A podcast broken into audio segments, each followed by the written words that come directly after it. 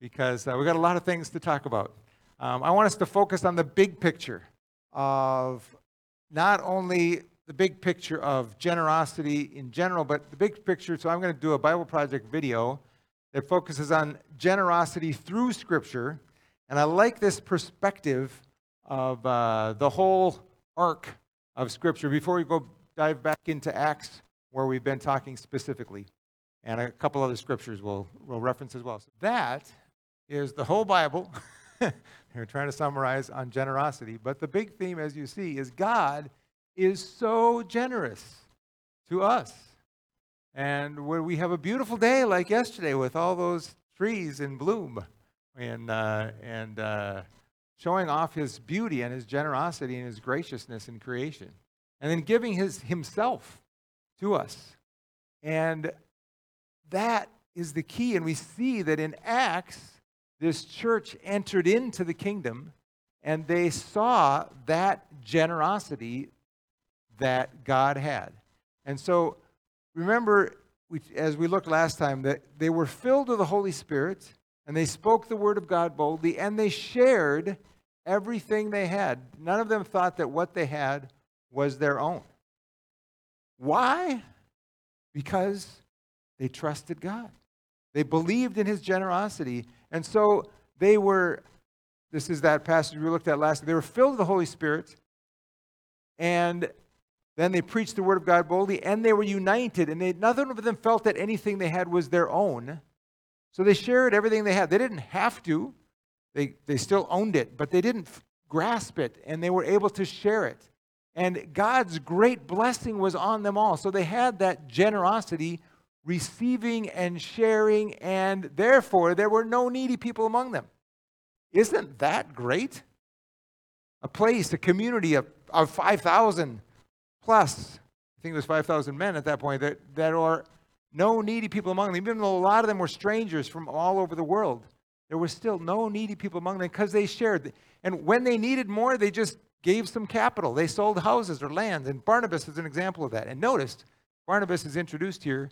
Barnabas sharing generously his treasure, his land, frees him up for this generosity with his time and his talent and his life so that he becomes one of the great missionaries to Antioch and then on to the rest of the world and bringing up Barnabas, bringing up Paul and bringing up Timothy, um, um, yeah, well, Timothy as well as uh, Mark and others. So that generosity, starting with his treasure, is what launches, at least for our attention, Barnabas's career as a great example and a great encourager. See, I think Barnabas thought, wow, what a great deal. I could make sure that there are no needy people among us, that those widows are fed and those strangers have enough, and all it would take was my field. He was like, Isn't this a great deal for us? Because his us was that big, and his trust in God was that big. And now you're thinking, Oh, this is just too good to be true. I've never seen a church like that. And we only have glimpses of it. I re- we have a lot of glimpses of it. I, we were talking about it last time. We do have a lot of sharing. But there also were challenges. So, here back to the question who, what do you fear? What threats from the powers? We talked about a number of threats.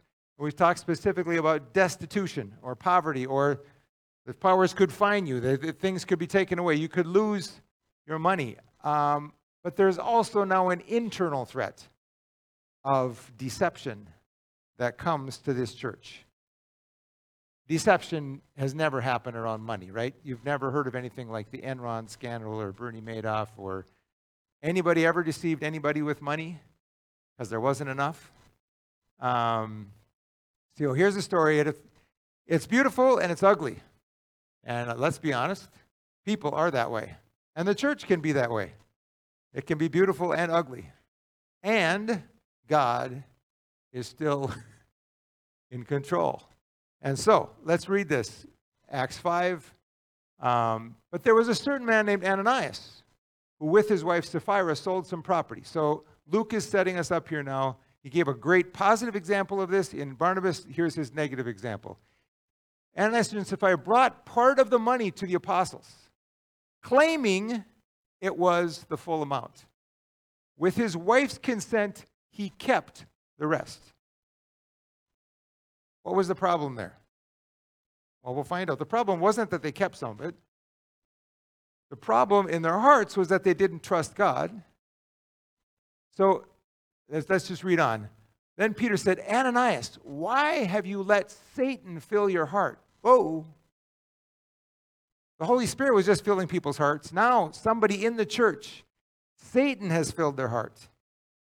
Just like Judas got too into the money and Satan filled his heart. You lied to the Holy Spirit and you kept some of the money for yourself. Now, I want you to notice that the Holy Spirit is a person that you can lie to, a real person, and God, because later he says you lied to God. Not just a force, but a person. The property was yours to sell or not sell as you wished. And after selling it, the money was also yours to give away. How could you do a thing like this? You weren't lying to us, but to God. So the problem wasn't that everybody had to give everything they had to the church.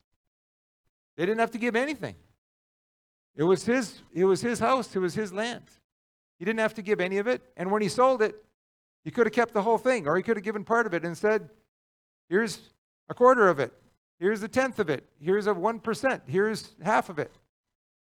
But instead, he said, Here it is, all of it. But it wasn't all of it, it was deception. And it was easy enough to get away with. It was a big, a big gift, apparently. Big enough for people to think it must have been all of it.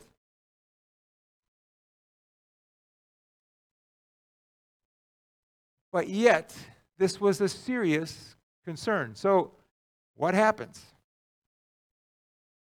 As soon as Ananias heard these words, he fell to the floor and died. Everybody who heard about it was terrified. So, other people like Barnabas are bringing their gifts and they're, and they're laying them at the apostles' feet. Ananias drops dead at Peter's feet and Sapphira drops dead. It's, it's, a, it's a thing of submitting to the apostles, and you do whatever you want with this. Share it with the needy as you see fit. But this is a different kind of submission. Everyone who heard about it was terrified. So, are they afraid? Yes. They're afraid. Afraid of what? Then some young men got up, wrapped him in a sheet, and took him out and buried him. About three hours later, his wife came in, not knowing what had happened. Peter asked her, was this the price you and your husband received for your land? Yes, she replied, that was the price. And Peter said, How could the two of you even think of conspiring to test the Spirit of the Lord like this? The young men who buried your husband are just outside the door, and they will carry you out too. Instantly, she fell to the floor and died. When the young men came in and saw that she was dead, they carried her out and buried her beside her husband. Great fear gripped the entire church and everyone else who heard what had happened. Now, if you thought somebody was going to die here, you might not have come. Right? And it says that people, it says a little bit later, that people were afraid to join them because oh, they, they got a, something's going on there. They got a big God. Now, this is something that is not unusual in Scripture. If you remember, there was a, um, a couple of priests who offered unholy sacrifices just at the beginning of the priesthood, Aaron's son, and they were killed, dropped dead in that temple, that tabernacle. There was Achan. Remember, they had all this power. This, it's time. They went in, they, they crossed the Jordan and the, and the river split. They walked around Jericho and the walls fell down and they conquered it. And Achan held just a little bit back, and nobody knew until they went to the next little village to conquer it and they were defeated and 36 people died. And they're like what happened god? And then god pointed out to them achan took a little bit of what was supposed to be devoted to me what was supposed to be destroyed and given to god and he kept it. And so achan ends up being killed by the whole community you remember when they were bringing the ark of the covenant into Jerusalem, and David was celebrating, and then somebody reached out just to steady the ark on the ox cart, and he dropped dead immediately. God is powerful. God is holy. God is not to be messed with. Now, I know a lot of us read this scripture and we're like, ah, what? What kind of God is that? I thought God was loving. We want to put God into our box, our definition of what loving is, our definition of what He ought to do. And He certainly shouldn't be killing us. But He gives us every breath. He's not killing us, He's just returning, withdrawing the breath that He gives us breath by breath. Right? So, God, I want you to notice that they, what were they afraid of? What were they afraid of? Oh, let's ask the question who, what do you fear? Um, what threats concern you, and what do you desire? Are you afraid of poverty? Are you really desiring control or certainty or what else that money or property or treasures give us? Right? There's a lot of things they give us. And honestly, it's not just money, it's, it's the stuff in our houses that, that keeps us back. It's, the, it's our, that nice thing we have that we spend so much time figuring out what to buy and how to maintain it and whether to give it or not give it or should we polish it or we sp- our stuff consumes us and we all have different stuff right we can look at somebody else and say oh they're so consumed by their stuff but we have our own stuff right genders tend to do this so they spend so much time on their stuff okay for me it's books and i was leaving tanzania kenya and I had to decide which books to give away, which books to sell, which books to put in a suitcase. Boy, that was excruciating. Because I like my books. And it was hard to make the right decision with every one of those books. Um, but we all have things, or is it people? We have shame, and we desire honor and respect. I'll be honest, I do. I want to be a hero. Um, and sometimes, you know, I tried missionary, I tried pastor, and, you know, giving might be a way to do it, but, you know, it doesn't. The reality is, is day-to-day things are tough. Parenting, being a husband, just getting through life is tough. Never mind being a hero, right? But we're looking for that honor and respect, aren't, aren't we? So Ananias and Sapphira thought, you know, isn't it great the way people are honoring Barnabas?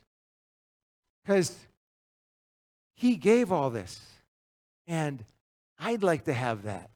Wouldn't it be great if I could have my name on that building, on that plaque, on that memorial, on that? I could be somebody. I could be a hero like Barnabas. He wanted to have the honor and respect. Ananias and Sapphira wanted to have the honor and respect, but they also wanted to have that certainty and control, and they weren't ready to give up their money. And whatever, it doesn't tell us what it was that it symbolized for them. They were willing to sell their land, but not give it all up. Now, let's be honest, all those things grab us. Okay, they grab me. Sometimes I feel shame because I don't make more money. Sometimes I feel shame because I have more money than my Tanzanian friends. Sometimes I feel, and sometimes I want honor for this or that. And, and I, I like honor. And I hate shame. And I also like to have some money in my pocket or in the bank to be able to do things. Right? Nobody else, though. You, you guys are all okay? Um, you never have any uh, any issues with any of that stuff related to your stuff. Um, okay, somebody's honest. so what Ananias and Sapphira didn't fear was God. They didn't fear God's judgments. They didn't desire his honor, His reward and His real life. At least not as much as they desired the praise of people or the things that money could buy or give them. And that's really where I'm stuck, honestly. I do fear God, and I do desire honor and reward and life from God.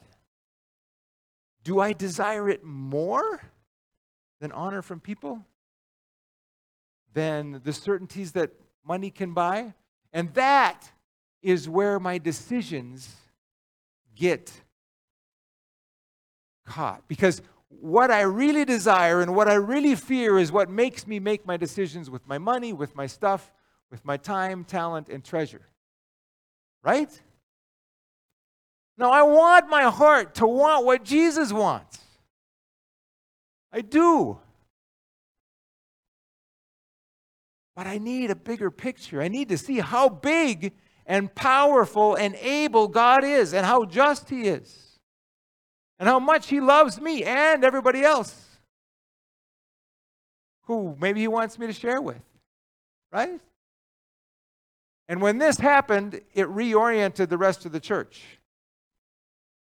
to greater fear of God. The rest of the community to greater fear of God and less fear about money or about prestige. Um, so, how can you desire better? How can you line your desires up? Jesus told us where your treasure is, wherever your treasure is, there the desires of your heart will be also. So, how can I fix my heart? Just put, just goes like this. My heart goes there. wherever I put my heart, wherever I put my treasure, my heart follows. Right? You know that's true. You buy a new car, and suddenly your heart is there. And you pull out the brochure and think about all the good things that were about that car. You see every other car that's like your car. You think, oh, those are people are really smart like me. And your treasure follows your heart. No, no, no. That's not the way it is, right? That's what we think it is. What Jesus said is, your heart follows your treasure. So I can guide my heart. Move your treasure, move your heart. That's how it works.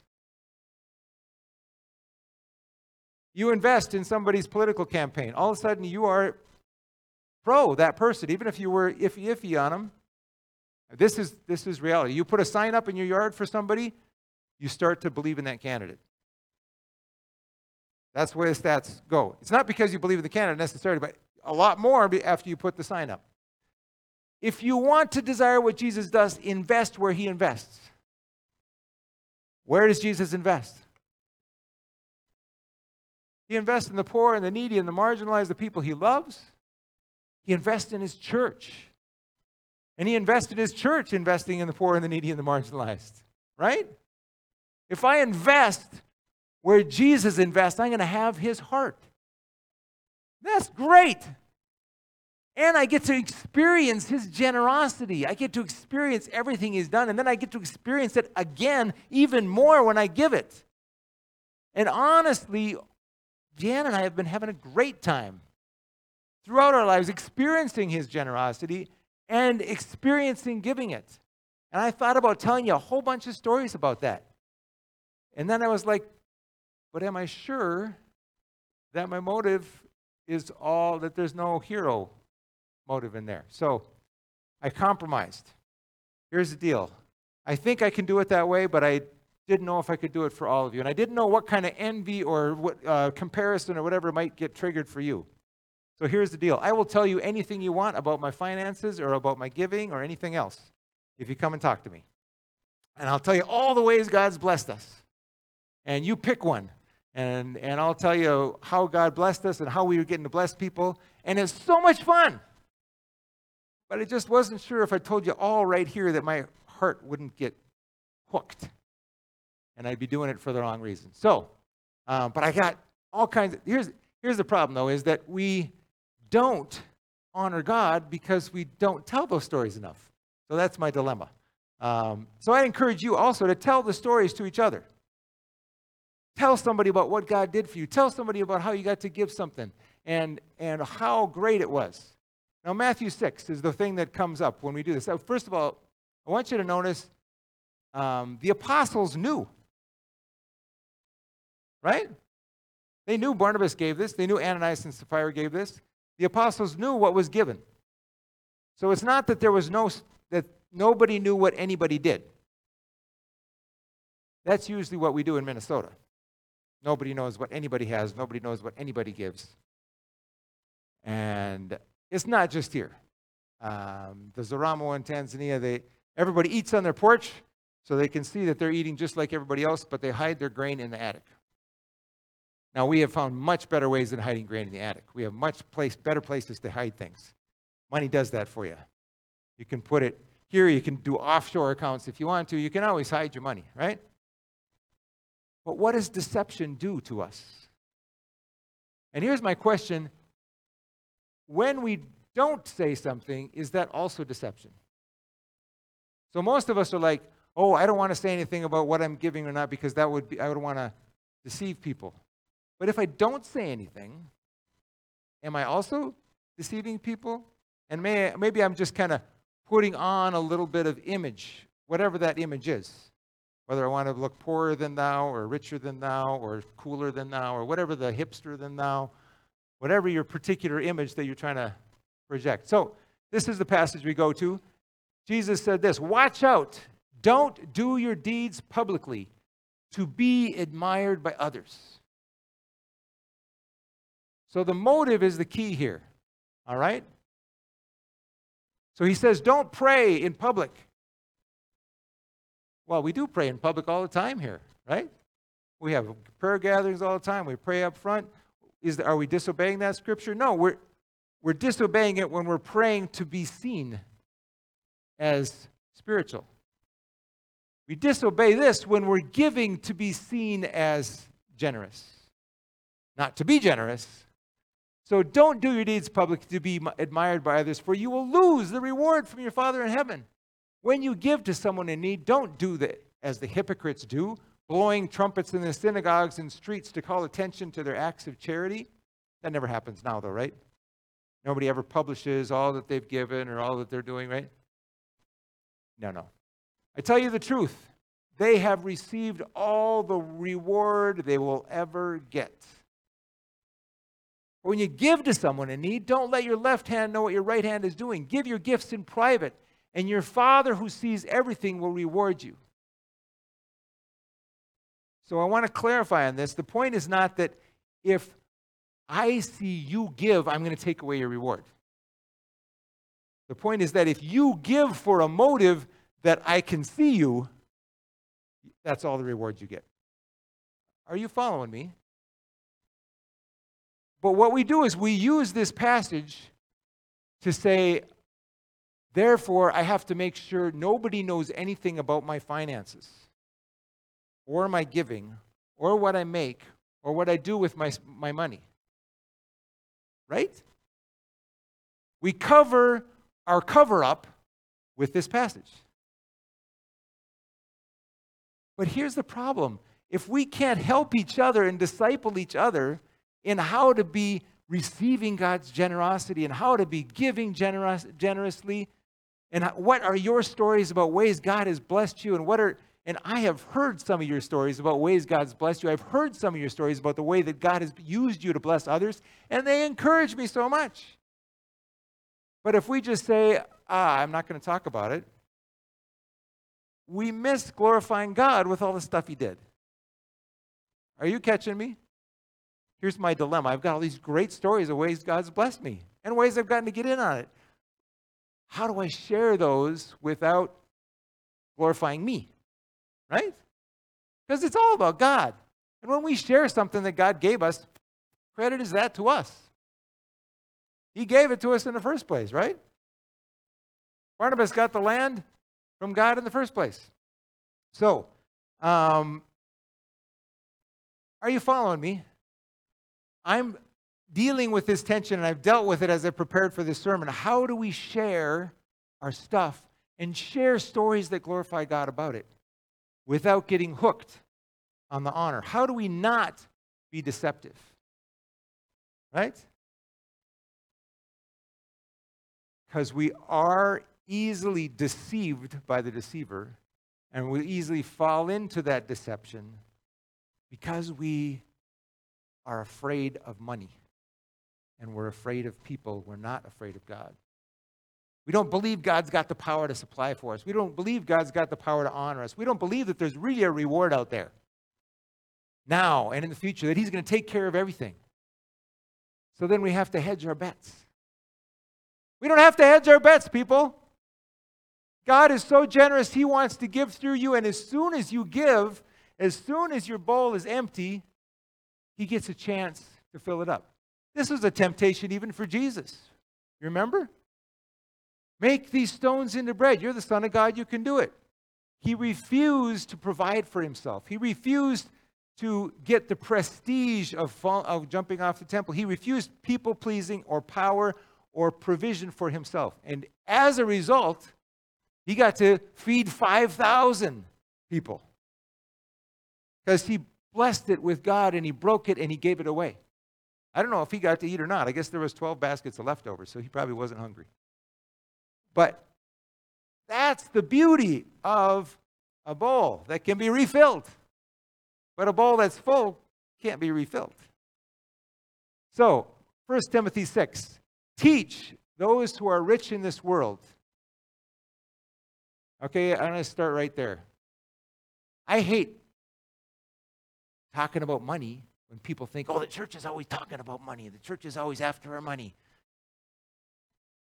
Except I got commanded by Paul to teach those who are rich in this world, which is us. Come to Tanzania with you, I'll show you that it's us. Okay? Not to be proud about how we got this or how we're so smart or how not to be proud and not to trust in their money, which is so unreliable. It is so unreliable, folks. Have you noticed that we've had some economic crisis? There's this mortgage thing, there's this mortgage crisis, there's this dot crisis, there's this uh, COVID crisis, and it's unreliable, folks. But God is reliable. Their trust should be in God, who richly gives us all we need for our enjoyment. God wants you to enjoy all of His good creation. He's not telling you to give so that you will have less. He's telling you to give so He can give more.